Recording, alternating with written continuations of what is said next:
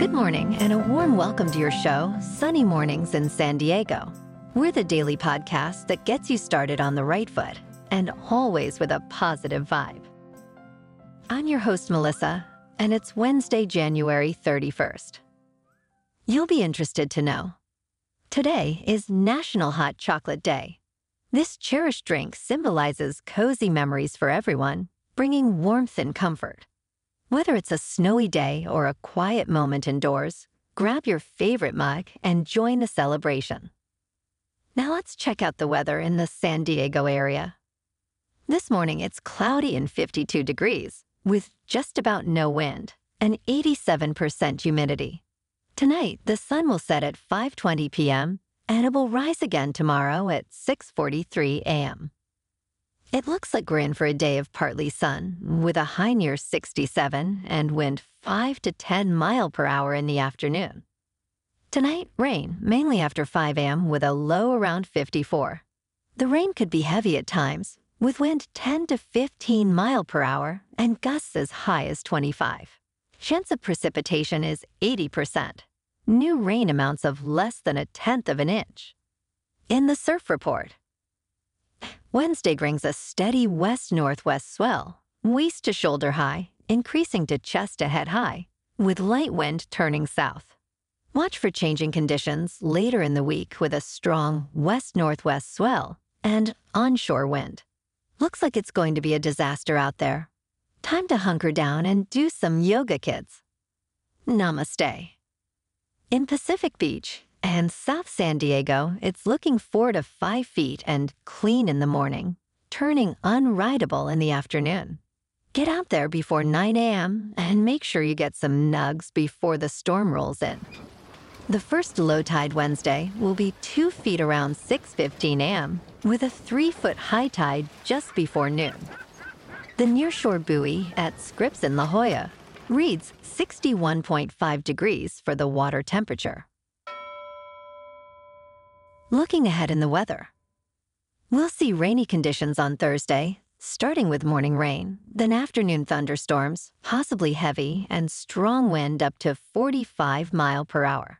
The trend continues through the weekend with intermittent showers and mostly cloudy skies, with temperatures hovering around 60 degrees during the day and dropping to the low 50s at night.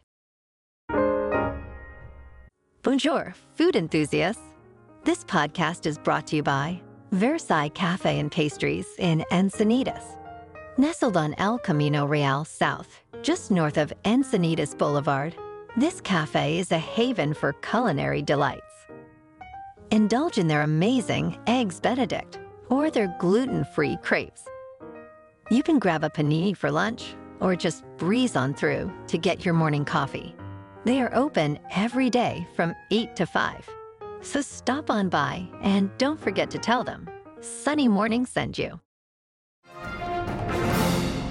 In top news, well, folks, it's almost the end of dry January, and sometimes it extends beyond just one month, influencing a reevaluation of alcohol use. A reduction in alcohol consumption, even slightly, has immediate and long lasting health benefits. According to scientists from the University of New Mexico, alcohol impacts almost every organ system. Reducing alcohol can lead to improved sleep, mood, mental clarity, and energy. Alcohol, while a sedative, disrupts sleep patterns and can lead to wakefulness in the latter part of the night. Over time, less alcohol intake can improve overall health, potentially aiding in weight loss, as alcohol is high in calories but low in nutrients. It also suppresses the immune system, so reducing intake could boost immune responses. Additionally, alcohol is a known carcinogen, breaking down into acetaldehyde, which damages DNA and increases cancer risk. Now, let's talk science. Archaeologists recently made a groundbreaking discovery in Central Europe, uncovering a Bronze Age civilization previously unknown. This complex network of over 100 sites connected by a vast societal landscape, was revealed through satellite imagery. These findings, including some of the largest structures of that era, have significantly altered our understanding of Bronze Age societies. Notably, this civilization, centered around the Carpathian Basin and the Tisa River, featured large megaforts enclosed by extensive ditches. Ground surveys and excavations suggest these sites thrived between 1600 and 1450 BC, before being abandoned around 1200. This discovery challenges existing theories about European prehistory, suggesting a cohesive, advanced society rather than competing chiefdoms. It also sheds light on the region's role in the broader European context during a pivotal historical period. In business news, Alphabet and Microsoft exceeded earnings expectations, yet their stocks fell in extended trading. Alphabet's revenue grew 13% to $86 billion, while Microsoft's increased 18% to 62 billion. Despite surpassing cloud business forecasts, Alphabet's ad revenue slightly missed targets. Investors' high expectations, fueled by the company's strong AI developments and cost cutting, including job cuts, led to disappointment. Analysts note unrealistic market expectations for advertising growth. Looking ahead, Microsoft forecasts a modest next quarter, with the market now focusing on upcoming reports from Amazon, Apple, and Meta. In crypto, Bitcoin is around 4,300. Ethereum is at 2,300 and Solana is $100.